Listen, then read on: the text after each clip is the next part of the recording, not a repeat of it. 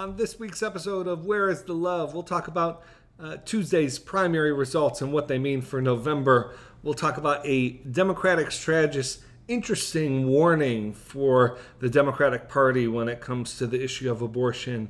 And we'll also talk about Matthew Crawford's article for UnHerd on how COVID was liberalism's endgame. This is Where is the Love?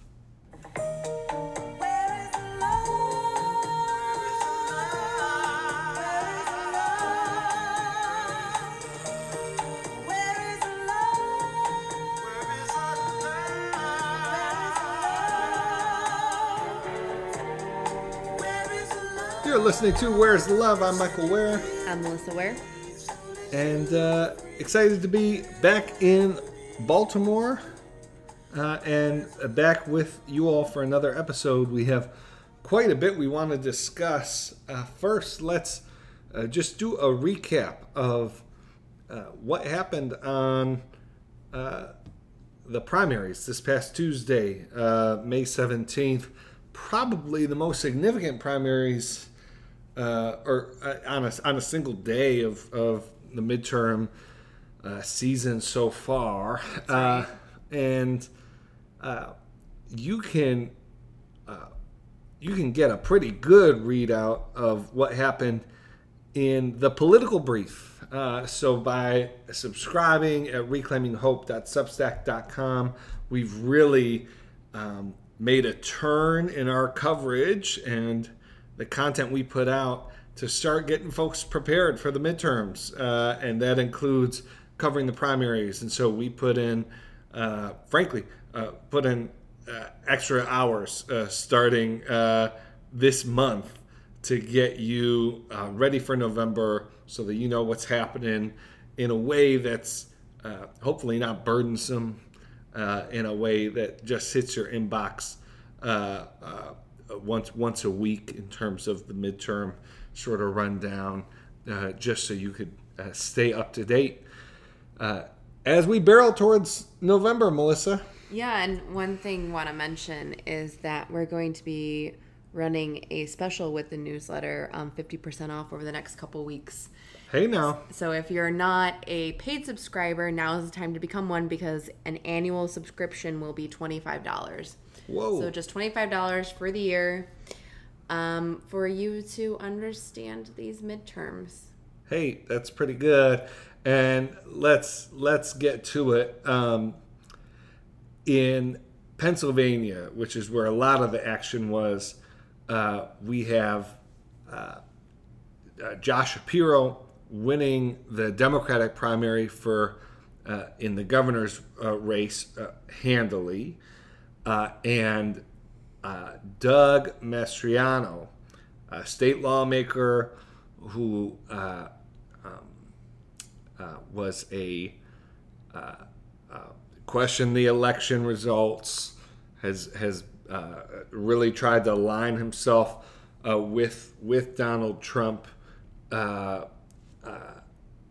Won the primary on the Republican side. Uh, those watching uh, uh, this race and folks who know Pennsylvania well have suggested that this uh, is good news for Shapiro and Democrats. Uh, uh, they think Mastriano is too far to the right uh, in the state. Of course, this is a state that Donald Trump won in 2016. Uh, uh, I'll also note, and we, we did cover this in the political brief, there's been some reporting that Democrats actually helped to boost the chances that Mastriano would win the Republican primary, even as they are now saying what a threat to democracy he is and what abhorrent, abhorrent views he has. Uh, this is a playbook that we've seen before, uh, and that it's really disheartening to see again. Uh, and so that's just something uh, to, to watch. This is something um, that is deeply distressing to me, uh, someone who wants to see two healthy political parties uh, and believes that Democrats uh, ought to be hoping for a healthy Republican Party to emerge. Um, uh, and for healthier Republican candidates to to win, rather than putting voters in these kinds of these kinds of positions. So that's the governor's race. Shapiro is favored. We'll see. You know, I think the onslaught against Mastriano is is is not going to take long. We'll watch the polling, see how Mastriano is able to counter. Uh, but that Pennsylvania governor's race is going to be significant. Of course, uh, go- Pennsylvania is a swing state. Governors have uh, influence in how elections are run, and so folks' eyes are also on 2024. Uh, uh, the other Pennsylvania race is not yet decided on the Republican side. Uh, Dr. Oz holds a less than 1% lead in the Republican primary, uh, while uh, and, and, there will likely be a recount because of it. Uh, and so uh, it may be uh, some time before we figure out uh, who will be the Republican nominee in that race. Dr. Oz, of course, was endorsed by Donald Trump. Uh, Dave McCormick came second.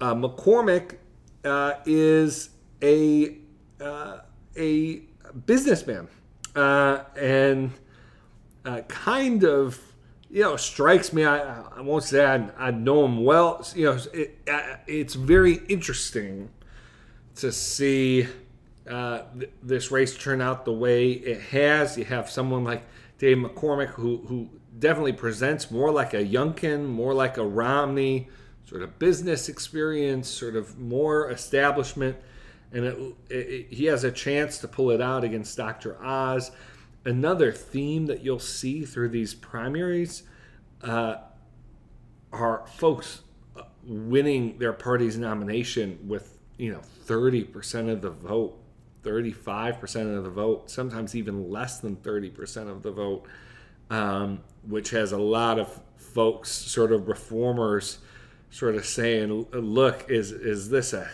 is this a healthy healthy uh, thing should we be looking at um, you know having having runoffs uh, more uh, more broadly in, in in some of these states and in some of these some of these races um, as a matter of sort of uh, having democratic input and democratic choice uh, in our election system. And so um, uh, one on the Democratic side in Pennsylvania, they didn't have to worry about that though. John Fetterman absolutely, Melissa just absolutely crushed Conor Lamb. Yeah. Uh, absolutely demolished Conor Lamb. Uh, I am a Conor Lamb fan. I, I, I like him. I, have watched him, his his rise uh, in Pennsylvania uh, politics. Uh, I know some of the folks who sort of mentored him uh, I think pr- pretty highly of Lamb. And, you know, my thought was if he's getting into this race, uh, you, you, know, he, he feels like he's in a strong, strong position. Uh, that clearly wasn't the case. Uh, Fetterman has 50, uh, uh, at the time of this recording, 59%. almost 59% to Conor Lamb's 26, meaning Fetterman more than doubled. I mean, by far more than doubled uh, the number of votes Lamb got in the state. Fetterman was a small town mayor and then won a surprise. Uh, I mean, it was a surprise to many election watchers. Won uh, uh, as uh, lieutenant governor. That gave him a statewide uh, a platform, statewide statewide name recognition. Um, you know, I think it's there's been a lot of tea leaf reading about this this this race. Fetterman uh, was embraced by the the left wing of the party at times. Sort of uh, seemed to be embraced by sort of Bernie Sanders and and and uh, uh again that sort of wing of the party. Uh, others have noted he's actually taken some some moderate positions, uh, but has sort of been forgiven and, and, still been embraced by the left, and the left has overlooked some of the positions he's taken that they uh, uh, that the left wing of the party hasn't overlooked in in other cases. Um, I I look at this race and I look at Fetterman and see um, someone who came out of local governance, dealing with people's problems and trying to solve them in a personal way. Uh, someone who, um, you know, I find it hard to believe that he sort of had uh, uh, statewide or national political ambitions uh, when he took when he ran for mayor, um, and so I think that sort of uh, the localism of it, the fact that Fetterman didn't seem like he was uh, a carefully consultant curated candidate, I think served him well, and it will be interesting to see if other candidates like him win in the Democratic primary. Um, uh, and so, so that's uh, my. I, I don't view it as a as as an ideological win. I do think that there's something about about Fetterman's sort of affect and the fact that he had this experience in very local governance that that I think was was attractive uh, to people. Uh, so so that's that's Pennsylvania. Pennsylvania is going to be a, a, critical state. There were other you know significant races uh, in Pennsylvania. We did see um, we did see uh, Summer Lee um, win uh, a uh, a surprise in the 12th district. Summer Lee overtook the incumbent, uh, uh, or uh, yeah, Steve Irwin um, in the Democratic primary. I'm sorry, not, not the incumbent, uh, but uh, Summer Lee was a more progressive candidate, and she was able to to beat out uh, a more establishment candidate in in Steve Irwin. That was a significant race. Keep your eye on Charles Booker in Kentucky. Uh, Charles Booker will be facing, uh, uh, will be running against Rand Paul in Kentucky. Uh, Democrats spent a ton of money to try and beat Mitch McConnell in 2020. That was money uh, uh, wasted. but Booker is a charismatic candidate with a lot of energy. He's working hard. He travels around the state, and I, I don't think sort of democratic activist groups will be able to resist um, pouring money into that race. It's going to be interesting to see if Booker tries to go after national attention to attract money uh, so that so that he could have a real war chest, or if he tries to run a more a quieter local race. That's going to be a key dynamic uh, key dynamic there. Uh, in North Carolina, uh, Madison Cawthorn. Mm-hmm. Uh, Madison uh, will not be serving in Congress. He lost his primary to, I mean, to say a more establishment candidate uh, is almost meaningless. Anyone yeah. would have been. but I think Kevin McCarthy, the leader, uh, the Republican leader in the House is uh, is not sad to see Madison Cawthorn go. Those are some of the big races, uh, some of the some of the big primaries. Obviously, there are uh, there are others. It looks like Kurt Schrader in Oregon's fifth uh, is is going to lose. Uh, to a another a challenger from the left, Jamie McLeod Skinner. Uh, and so that's a significant uh, thing to watch. So all in all, it was a it was a relatively you know the, the left wing of the Democratic Party is, is claiming some some real wins. Now it'll be interesting to see if those uh, if sort of the the candidates who won from the left are able to win in the general election.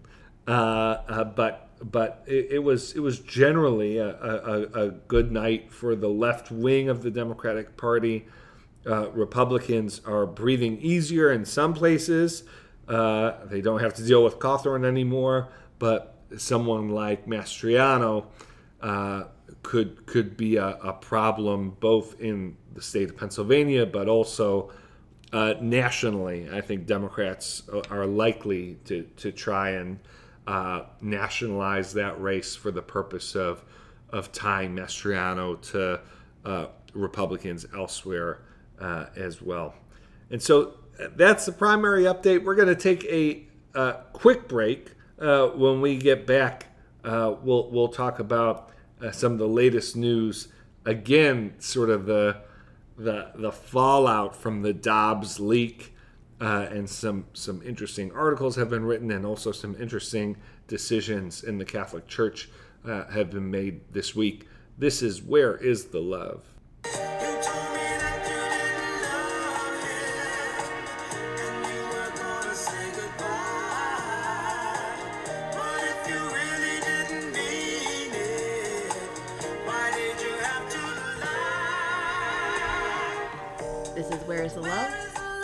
We're back to discuss the aftermath of the leak of on the Dobbs case, and so we're what a couple weeks, three well, what three weeks out from this, um, from this leak, Michael, and you know both uh, both sides are continuing to work um, this fallout. So, Michael, this week you saw an article in particular that that sparked your attention. Do you want to discuss it a bit?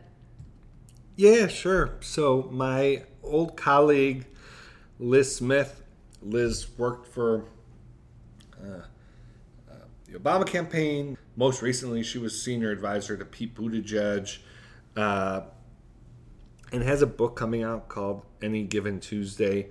Lis wrote a, a column for the Post, which uh, nothing she wrote will really be the content won't be surprising uh, to folks uh, it's the fact that she wrote it, which I think is significant. Um, someone in in her position, and the basic argument of the case, and, and you know, Lis is pro-choice. She's worked for pro-choice candidates, worked for pro-choice organizations. She is, uh, you know, unabashedly pro-choice, uh, and she's arguing from that perspective that now is. Uh, not the time for Democrats uh, to be sort of seeking to push the Overton window on how the American people uh, think about abortion. Uh, and it's not the time for sort of uh, activists to be sort of pressuring Democrats to move further to the left on abortion in this in this moment. Uh, she well, one thing that was that that I particularly appreciated about Lis's article is though her background is is comms, uh, uh, she doesn't stick to just rhetoric. So she talks about the the quote language policing that is increasingly in vogue on the left in recent years. Uh, and this is her writing. This is Lis writing. Democrats criticize President Biden who supports codifying Roe v. Wade into law and, and reverse the ban on federal funds. Uh, and, and, supports reversing the ban on federal funds for abortion for not using the word abortion enough in his public statements. Last week, the House Pro Choice Caucus released a memo denouncing common sense terminology such as choice and safe, legal, and rare as harmful and urged members of Congress to instead swap in language such as decision and safe, legal, and accessible.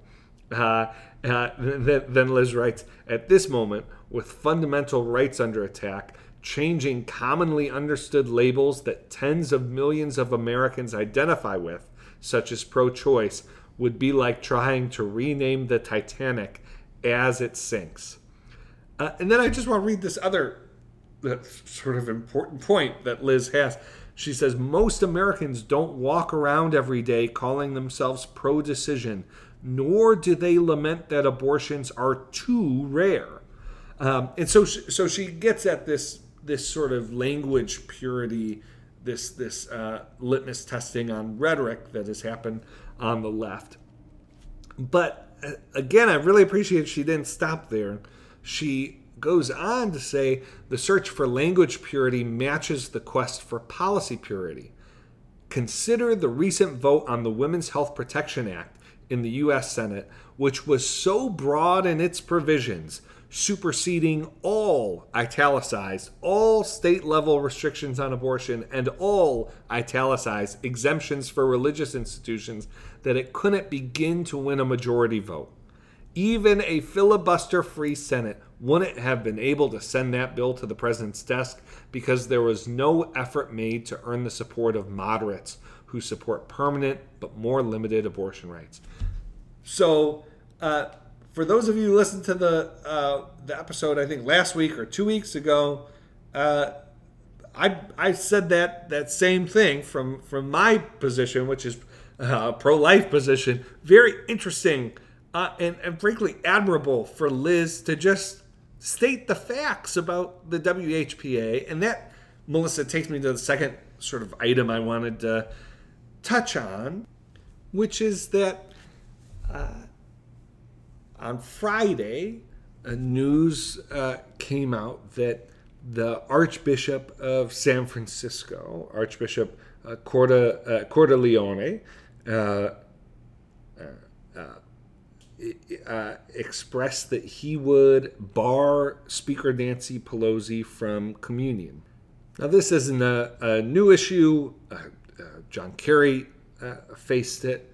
Uh, there were even questions uh, around Joe Biden uh, uh that, that, were basically relieved because um, he's, he's been in the same uh, home parish uh, and he wasn't traveling as much as a presidential candidate usually would, especially on Sundays due to COVID, or else I think we would have heard more about it. Um, and sidebar, if if his opponent wasn't wasn't Donald Trump, I think uh, you would have heard more about it.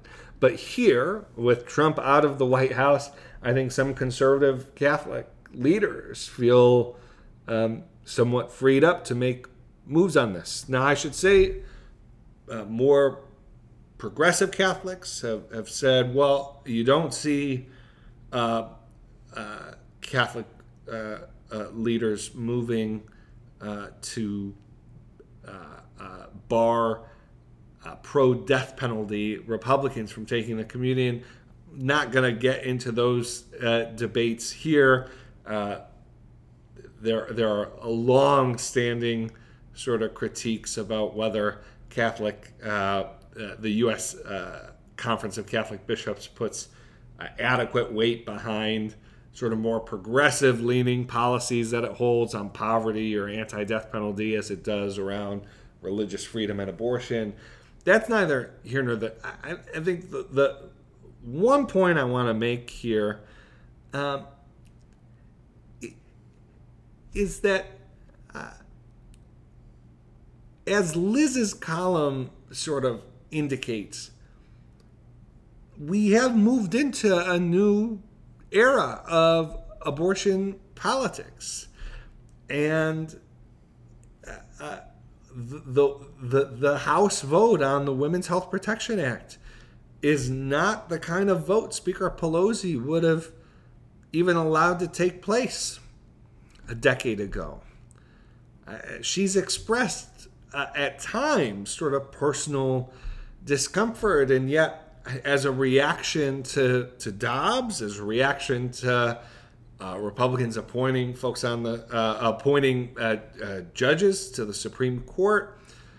We've seen even Speaker Pelosi, I think, get pushed to the left on on this issue. And you know, I, I'm I'm not Catholic. Not my role to sort of speak into particular pastoral decisions that uh, that Catholic uh, uh, uh leadership is going to make. Um, ho- however, I, I, do just want to. I've seen some commentary that's just like, you know, why why now? And this is such a political move, and I just think it's it's it's it's worth stepping back and just recognizing that the kinds of policies Democrats are uh, advancing now, that that uh, Joe Biden is advancing now, that Nancy Pelosi is advancing now, uh, um, are, are not the kinds of policies that they would have even expressed being okay with a decade ago, 15 years ago. Uh, I, I, I will say if I had to if I had to guess, part of uh, I, I think they, they view it as we'll let the left get some uh, uh, get some of their energy out, sort of express themselves. They knew that the WHPA wasn't going to go anywhere, and so let's just have the vote.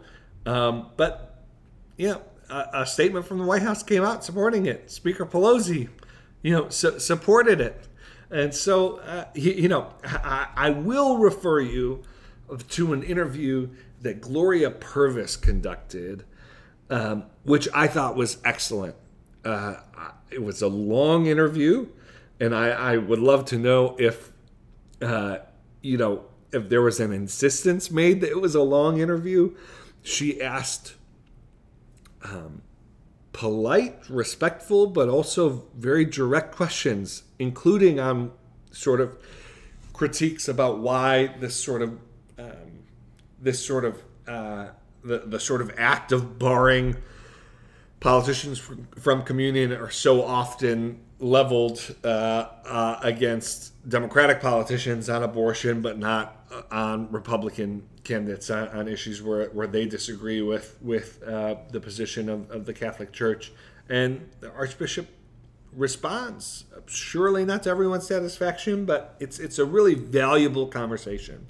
I would actually, um, I would urge folks to to read the interview um, before sort of making statements about uh, about the issue, and before making statements about um, about about the archbishop or Catholic leadership or that kind of thing. And we'll we'll include the interview in the show notes. And so um, this the Dobbs decision could be coming uh, anytime now. I think uh, many of us were expecting a June decision, it, it, uh, early June. I, I, think now it's you know it's hard to tell. Uh, is the incentive here to expedite the decision, uh, or will they try and push it back because the leaking of Alito's opinion, draft opinion, has uh, so roiled things? Um, but I, I, think it's still a good idea to, to have your eye on early June, uh, knowing though that uh, new Supreme Court decisions are, are going to come out as, as early as this this coming Monday. Um, but but that's where things stand uh, with with Dobbs. Congress has not been able to act. We'll see if bipartisan uh, legislation, if the Collins Murkowski effort picks up steam. There's also been reporting Senator Kaine has been who Senator Kaine uh, uh, uh was pro-life, uh, stood by his position supporting the Hyde Amendment after a little bit of back and forth during the 2016 campaign. Uh, there, there have been some reports that Senator Kaine is pursuing uh, pursuing some kind of legislative pathway here, uh, but but no no progress has been uh, uh, made on on that front. Meanwhile, the the decision the decision looms. Uh, Melissa, anything to add before we uh, take another quick break, and then we'll uh, talk about this this article. I mean, I'm about to be very frank here. I just can't believe Democrats have are actively putting themselves in a position with the WHPA with something that will not pass when they claim to so care about the rights of women and the rights of women to have a choice over what happens to their bodies. I just can't to me like it, it's just and lis lis uh, my favorite part of lis's um, op-ed in, in, the washington post is around language because in my head for quite a while now i've been calling it the derrida-ing of democratic politics um, so jacques derrida the post structuralist um, who posits the idea that nothing exists out of language. Um, so basically, everything exists because we give a name to it, that because we, you know, language defines things. Um, that Democrats believe that the purity of language is so important when um, Lis just shows very succinctly and quickly in her op ed just how um, short sighted it is and just how detrimental it is to Democrats actually getting something done um, on abortion. I mean, basically on a lot of different things. Like I, I call it the dereading of of democratic politics because this whole purity test around so much of how things are talked about or defined especially on the left is just i mean it's it's everything yeah i i do think not just on this issue but on others as well i i think um it would it just became untenable to the activist wing of the party and then the the elected officials that sort of they they got behind and that and then those elected officials are invested in the activist wing to constantly be in the posture of just pointing out extremism on the right and then sort of trying to defend sort of the reasonableness of sort of uh, your views. Uh, there was a there was a lot of pent up desire, and I'll say this is like from the uh, uh, from the early Obama years, and it's from you know uh, the, the idea that you know John Kerry was like a safe safe person to, to run in 2004 al gore was safe to run in 2000 even to some extent you know, Bill Clinton was the moderate DLCer, uh, uh, uh, Blue Dog uh, in 92 and 96. And so there was all of this pent up sort of desire to be setting the terms of debate, uh, to be to be on the on the front foot, sort of expanding things in your direction. To your point, Melissa, um, uh, if you want to set the terms of debate, all power to you. The, the terms you're setting uh, should probably be in your favor. yeah, that's. I mean, that's exactly what I'm talking about here. That um, and you know the studies that Lis she cites, like, I think maybe one or two studies on where the American people broadly sit on abortion and nobody really sits on either end. They kind of sort of sit in the middle, you know, allow abortion but have some sort of restriction on it. Um, and she then mentions like people are not calling themselves pro decision, you know, alluding to the right. latest language yeah. change that is being pushed right now.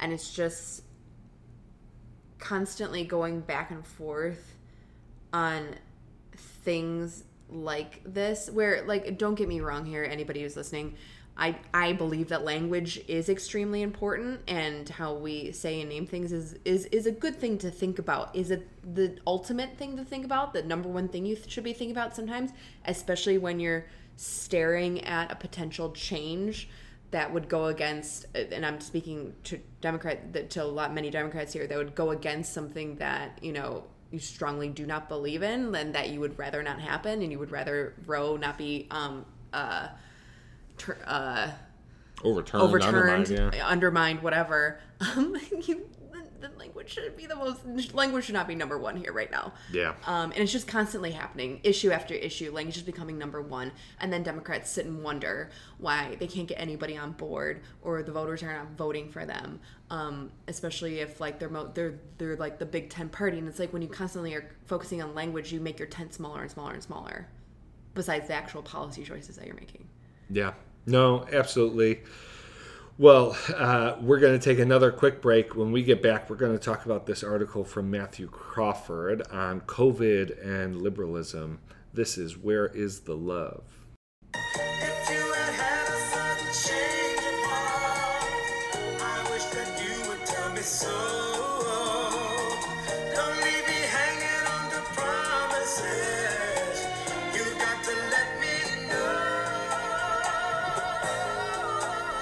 All right, we're back. This is Wear is the Love? And Melissa, we saw this article uh, from Matthew Crawford, who's a senior fellow at the University of Virginia's Institute for Advanced Studies in Culture.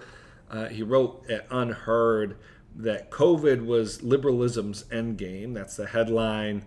Uh, subhead is liberal individualism. Liberal individualism has an innate tendency towards authoritarianism.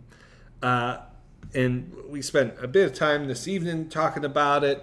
Um, it it's it's a uh, it's a dense article, not terribly long. Uh, you could listen to it uh, right on the site, which we'll link to in the show notes. For uh, it's about a twenty minute listen. Um, uh, Melissa, what stuck out to you about this article and the argument Crawford lays out here about what COVID showed us about uh, liberalism and sort of the, the, the, the, the way our politics is, is working.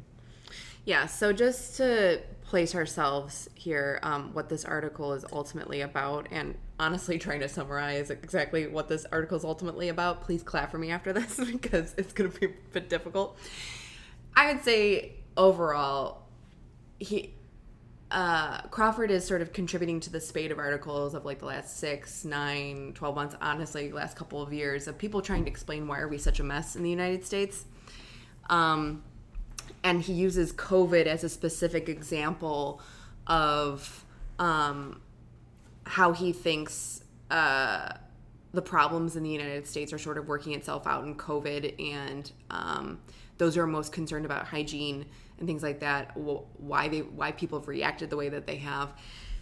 And so um, what Crawford does is he looks at Hobbes and he lo- looks at Locke, two Enlightenment thinkers.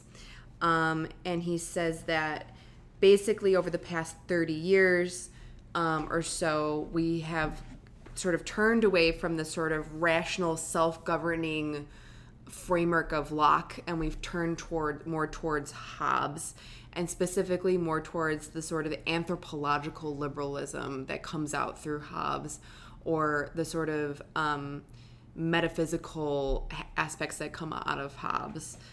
Um, and so with COVID, he uses that as the example by saying, um, you know, those who are heavily concerned about the spread of COVID have been able to sort of identify who have, who are more they are more identifying with fear and with the idea of trying to avoiding death, but in how they in how they operate they're more so naming like oh i'm thinking about the other. I'm thinking about the common good by putting on my mask or by acting in such and such way. I'm thinking about immunocompromised people when in fact crawford thinks that these folks are just trying to avoid death which is ultimately part of that sort of anthropological liberalism of of a Hobbesian view. So, Michael, I wanted to discuss. I wanted to discuss this article with you, and for listeners to um, hear what we have to say, because I do have some hesitations or issues with Crawford here, but there are some things that I feel like I definitely identify with, um, and more so towards the the beginning of his essay.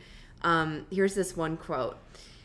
The 90s saw the rise of new currents in the social sciences that emphasized the cognitive incompetence of human beings deposing the rational actor model of human behavior. This gave us nudge theory, a way to alter people's behavior without having to persuade them of anything.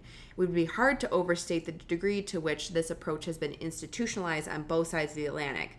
The innovation achieved here is in the way government conceives its subjects, not as citizens whose considered consent must be secured, but as particles to be steered through a science of behavior management that relies on pre reflective cognitive biases.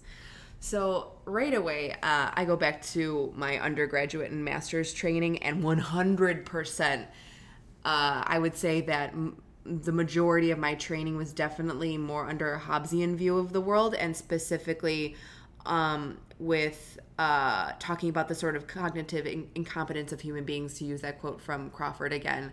Um, so just to sort of say, yep, at least in the international relations world, I, at least uh, 10 years ago when I was getting my master's degree, this was absolutely the institutionalization that Crawford is talking about here. Um, and then it then leading into that, what actually what he presents in these couple of paragraphs here, it gets basically in the end after these few paragraphs, he gets into um, technocracy and the problems of technocratic thinking, and it imme- all of this immediately made me think of the EU and how the EU operates, and why it was created in the first place and what the EU has turned into in a lot of ways. And I love the EU. I actually think it's an extremely helpful governing body body in this world. But if we were to go, if we were to actually put it into Crawford's arguments here, it, it would it would match up pretty well as being a sort of very technocratic governing body, one that actually um, is undemocratic a lot. Um, that Yeah. if you were Yeah. to take it and work with me here, um, if you were to take people out of the equation and say actual governments, the EU acts as if the actual governments, the actual states that are in the EU, all 27 countries, it acts as if those country governments are not competent enough to actually govern themselves because the Euro- Europe went to war twice and the EU was created to prevent future war. Right, right, right, right, so it was right. prevented as if the state was not smart enough to be able to avoid a third world war.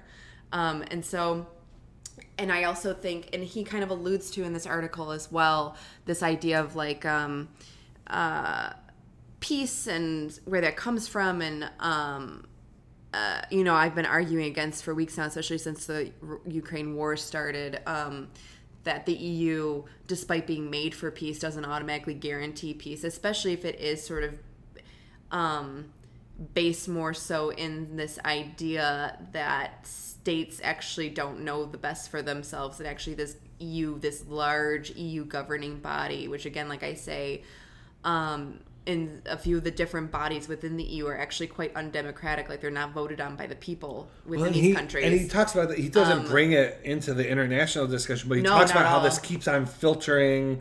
He's like the Yes. decision making keeps on getting filtered up and sort Well, of out of democratic accountability, and so That's all in these few Yeah. paragraphs. So that's in me. That's why I was like, oh, you know, he could easily bring in the EU and talk about the EU right here. Yeah. Um, how a lot of different. I mean, even into the courts, like the European Court of Human Rights, and how decisions in the states are sometimes brought up there because um, the EU disagrees with how the states have decided on certain issues. Um, and I mean, there's problems all the time, and that's why uh, you know you get Euroscepticism. It's why you get the UK breaking off from the EU. It's not just because of like for economic reasons or all the reasons that people were blaming for Brexit, but like people could not actually like the voters of the UK who did vote for Brexit could not see how this larger supranational governing body could actually know better than themselves living in their own country and the and what would actually benefit the UK. Um, anyways, I just wanted to bring that in here because I thought that would actually be a really interesting example here. Um, and then actually on Twitter, you quoted something from this wait, wait, wait, wait, wait. Wait, you want to go back yeah, to react? Yeah, oh, I I'm want to sorry. jump. Okay. Yeah, yeah, yeah. I want to jump in on the so um, so Cass Sunstein has actually talked about this a lot, and I, I had the opportunity to uh, Michael Lindsay when he was at Gordon. Uh, you'll remember this. I got to speak to student government, uh, Christian college student uh, body presidents and vice presidents. All came together for like a like a retreat, and I got to. It was one of the, like the coolest things. I'm still in touch with some of them now, but I got to speak to this group, and one of one of the things I pointed out was this Cass Sunstein sort of observation. Um, uh, about sort of the responsibilities of bureaucratic decision making so using like the the classic example of you know you could offer the same food um, at a uh, at in a school cafeteria uh, sort of uh, buffet. Um, but people will choose differently depending on how the food is ordered Yeah. so if like the apple is eye level and the cake is sort of you got to reach higher or it's just not as immediately present, then people will make uh, quote unquote sort of healthier healthier decisions. And of course, Cass Sunstein is talking about this as someone who has had as an individual who has probably had more say in the regulatory functioning of the American government Yeah. uh, of like very few individuals have had more sort of input there, and so I do feel this this tension between like that is an unavoidable reality, mm-hmm. which is that decisions get made through the functioning of bureaucracy that uh, that really are separate from direct democratic uh, you know the school board isn't isn't telling the school cafeteria folks how to arrange food mm-hmm. um, but the principal of that school and the person who runs the cafeteria has some autonomy within that uh, uh, basically a government uh, government position public schools are, are, government bodies to, to, to make those decisions uh, and so uh, you know i feel the tension between uh, viewing you know the sort of nudge theory stuff as just an innate responsibility of like bureaucratic sort of management. Um, but then also like what happens, which is to Crawford's point, what happens when you start thinking about this power so much that the that that this aspect of uh, the government's role or any sort of like um, um, implement or any sort of like authority, mm-hmm. but but let's stick to government. Um, what happens when you start not just being aware of uh, how the current decisions you're making could influence uh, sort of the, the, the, people within your within your sphere, um, but what happens when you start sort of uh, multiplying the, the the you know you start asking yourself, well, if I could influence people here through how uh, I arrange this particular scenario, what other kinds of scenarios can I arrange? Mm-hmm. Um, how um, might there, especially in a time of polarization and uh, uh, sort of uh, congressional uh, lethargy, uh, legislative lethargy, um, do you have do you have and it's a rhetorical question. The answer is yes, we do. Do you have executives saying, uh, well, I can't move things through legislative bodies? Um, the courts are restraining me if I sort of move through some administrative actions. What other kinds of influence and power do I have that I could cultivate? So I, I just the nudge theory stuff was very interesting, mm-hmm. and that that is that is technocracy. This this mm-hmm. it, it's it's the awareness that the way uh, policies are formed and the and implemented, it's sort of the hyper awareness of the way. Uh, sort of you you, you implement uh, uh, policy making um, that so much of the difference is within that decision making, which is not directly sort of democratic, uh, and then sort of uh, sort of uh, that awareness propelling sort of the growth of that power making in a way that yeah the american uh, uh, voters go all of these decisions that you're being made are are uh, being made using authority that you were granted but not for this. Um, mm-hmm. so so that, that really resonated with me as a democratic problem uh, yeah. for sure yeah, no, 100%. And, you know, you were thinking about, and I was thinking about the EU. yeah, yeah, yeah, right. thinking about domestic politics. I'm always thinking about the international. Um, yeah, but the one other thing that I wanted to point out here as well that I thought was just super interesting, um, especially because this will harken back to some things I've said on the podcast. So I just want to quote here again. And uh, so um, Crawford says, let us acknowledge that many of our hygiene maximalists, so again, this is going back to the um, COVID as his example, he talks about hygiene maximalists, people who are the most concerned about not spreading COVID, who are most concerned about the idea of zero COVID. So, getting back to quoting him, let us acknowledge that many of our hygiene maximalists are acting not out of fear for themselves, but in the name of the common good, and this is attractive. Indeed, maybe deep blue COVID culture was prompted by dissatisfaction with liberal individualism. We have unsatisfied longings for belonging, for anything that could pull us out of the liberal mindset of rights and recall us to duties. The pandemic provided an opportunity to rise above the selfish concerns of the bourgeois and discover a public spiritedness in oneself. Zero COVID is a heroic battle to join, which requires a literal effacement of the individual. As in any war, those who have answered the call recognize one another not by their faces, but by their uniform, the N95. So, I think it's really interesting that he mentions belonging here. And I know that I've talked about belonging on this podcast a lot that for me, I think one of our one of the fundamental things that is like built innately into us, given to us by God, is this longing for belonging. Um, and it's where you know, I think a loneliness epidemic is coming from. It's where I think this over identification with any group that you can find is coming from. Um, I just think it's really. I just I wish there was more writing on belonging because I think it's what sort of psychologically drives us so much. But it's something that's sort of either mentioned in passing, like in this, um, or it's not thought about at all.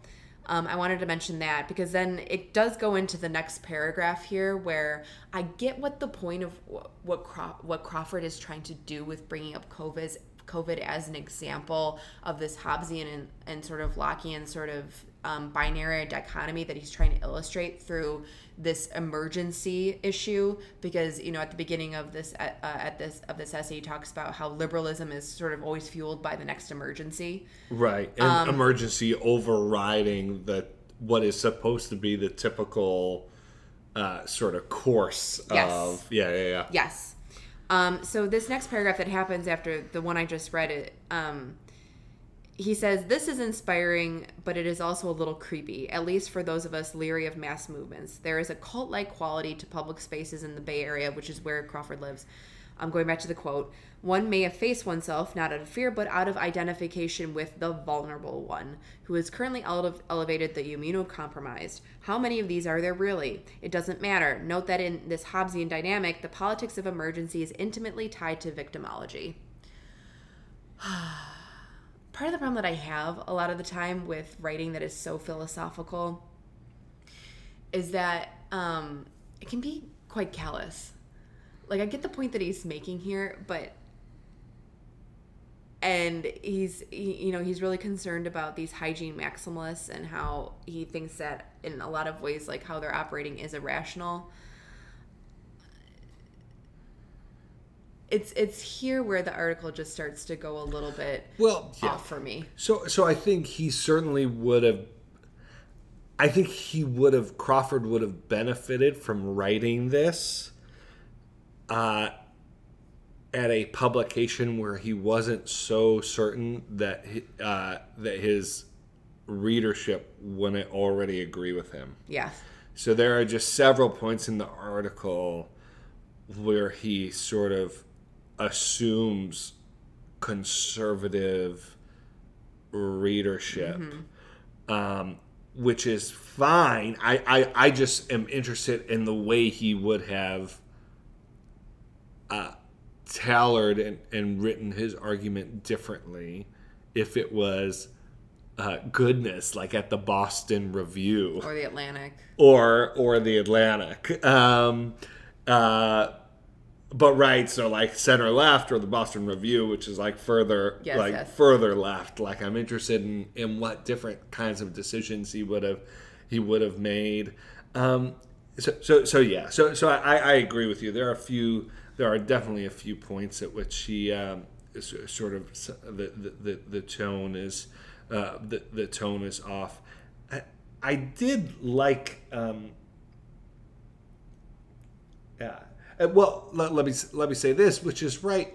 Um, I think one of the moves he probably would have made is to reference the sense of belonging that uh, those who uh, would not, who, who performatively would not wear masks would ha- would Uh-huh. Thank have. you. Yes. Um, I, was and- gonna, and- I was about to start getting into that, but you've mentioned it first. And right, so like, so like some of these uh, videos of uh, th- these uh, sort of folks on airplanes who are refusing to wear a mask.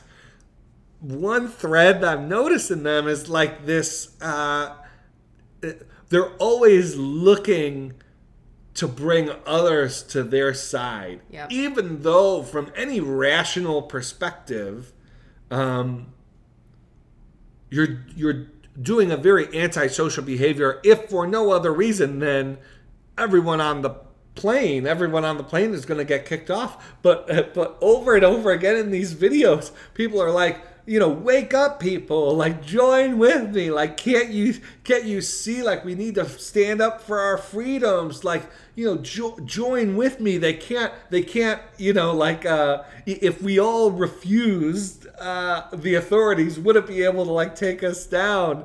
Um and of course like uh typically, you know, um, not only do they not get many to join them, uh, but but sort of the antipathy builds uh, from others on the plane. But so that that sort of that sort of yearning to.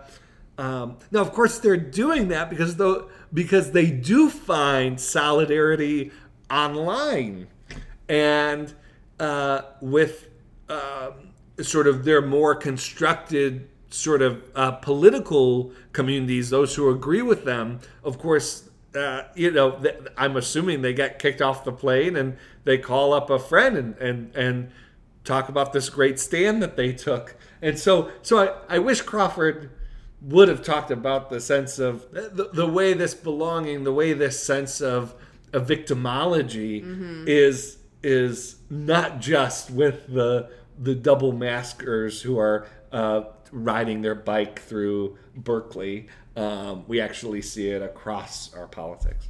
Yeah, no, I, I completely agree. I read that paragraph not because I thought it was callous, it's because I felt like I could easily come up with the example um, for those who think completely opposite to um, folks that he th- says are, you know, hygiene um, maximalists or extremists or whatever. Um, the final thing that I wanted to discuss with this particular article, the, and the thing that bothered me throughout, and especially when I got to the end where um, Crawford uh, it's a very short paragraph because I mean most of this essay is sort of more of a diagnosis, and at the very end, the last paragraph, he says that he calls it the million dollar question. You know, would it be possible to reclaim the blessings of Lockean political liberalism and back off from the aggressive metaphysical debunking of Hobbesian anthropological liberalism, or is it a package deal?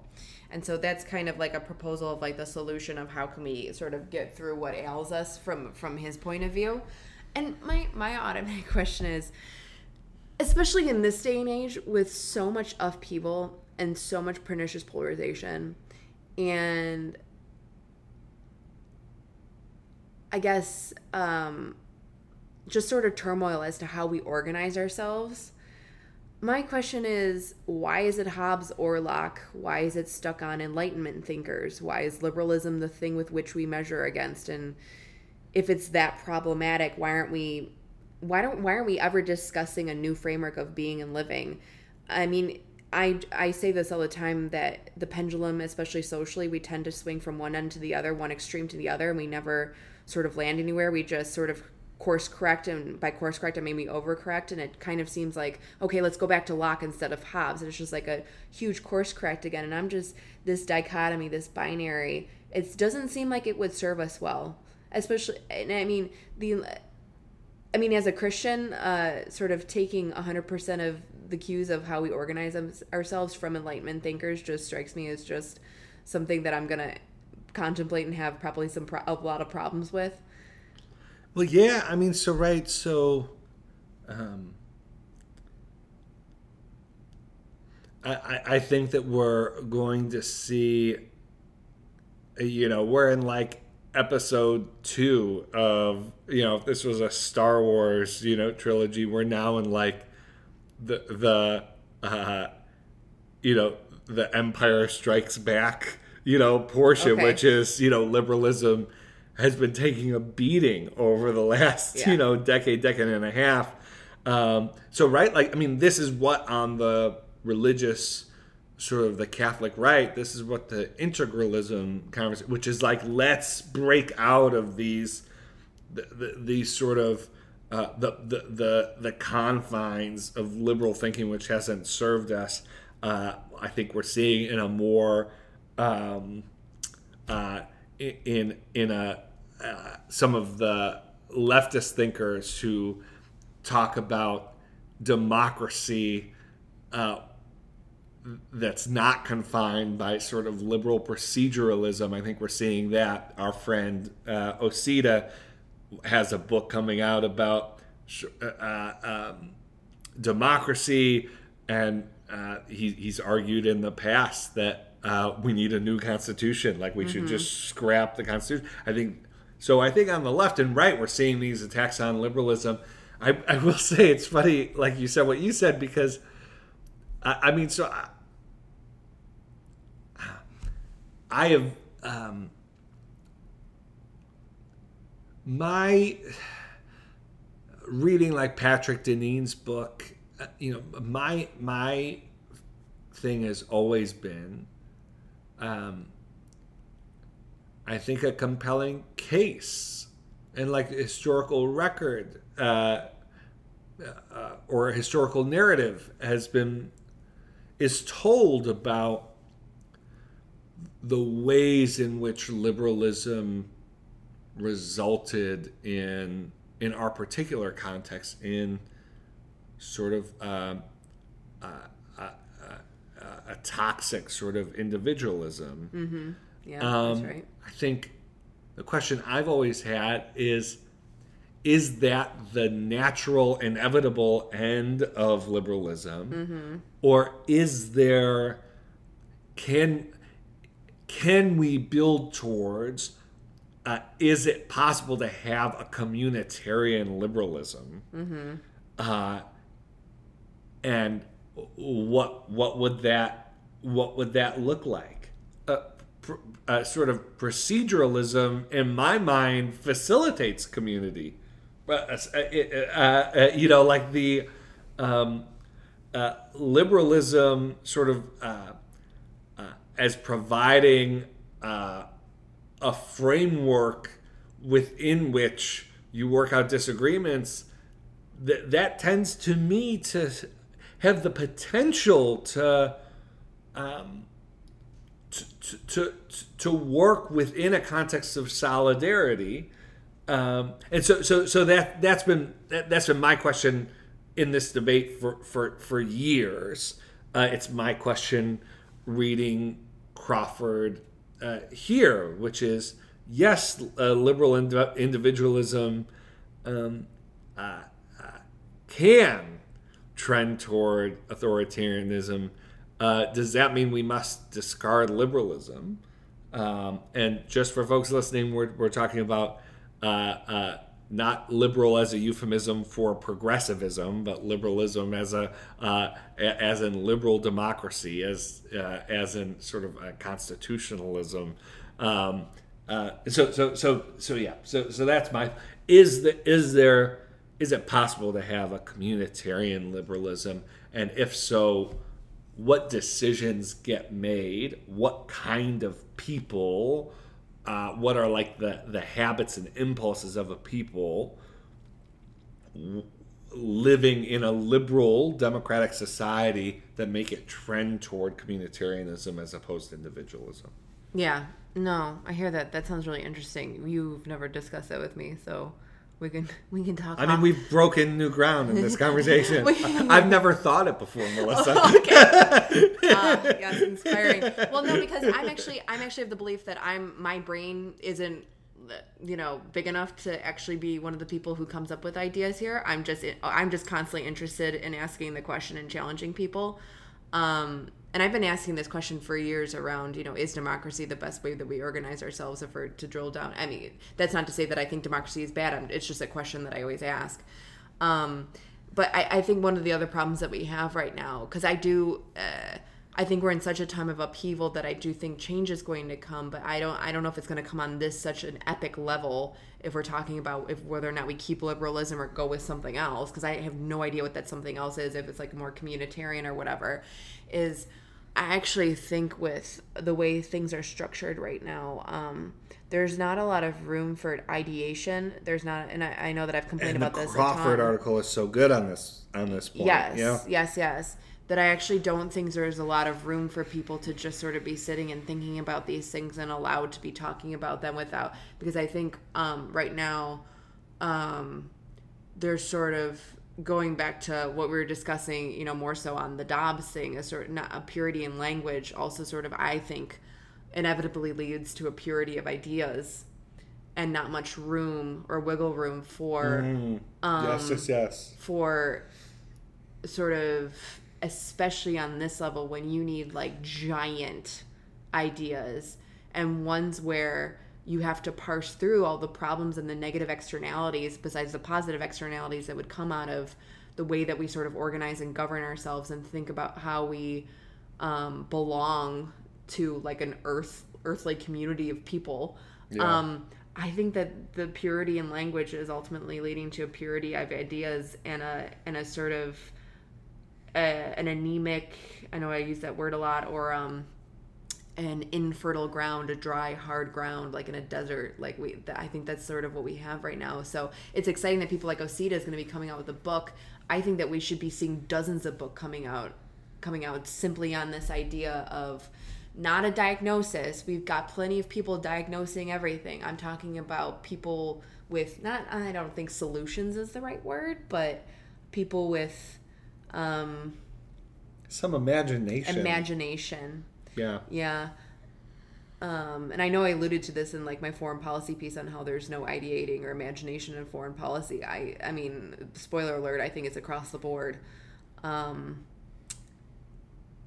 and it's not just always political as well. Again, like Right. we're talking about like the social animal of people, like the spirit of people. Like how do we organize ourselves?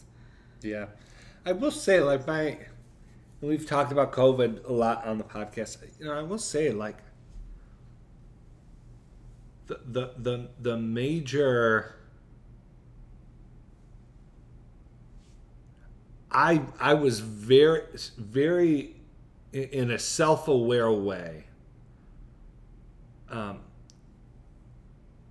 I was cognizant of and tried to hold to not putting my foot down too firmly on sort of public health decisions that were made, not because, gosh, like uh, self-protective, but but more like I just did not did not know. It, it, I did not know how to uh, how, how to.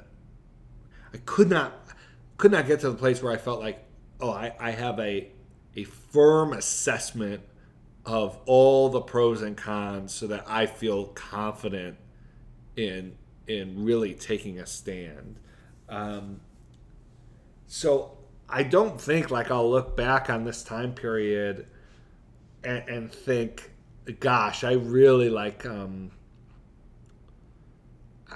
I really shouldn't have said this thing. I really shouldn't have um, taken that position. What what I do wonder is if I'll look back uh, and exactly what Crawford points out here, which is that um, you know I I lost sight of um,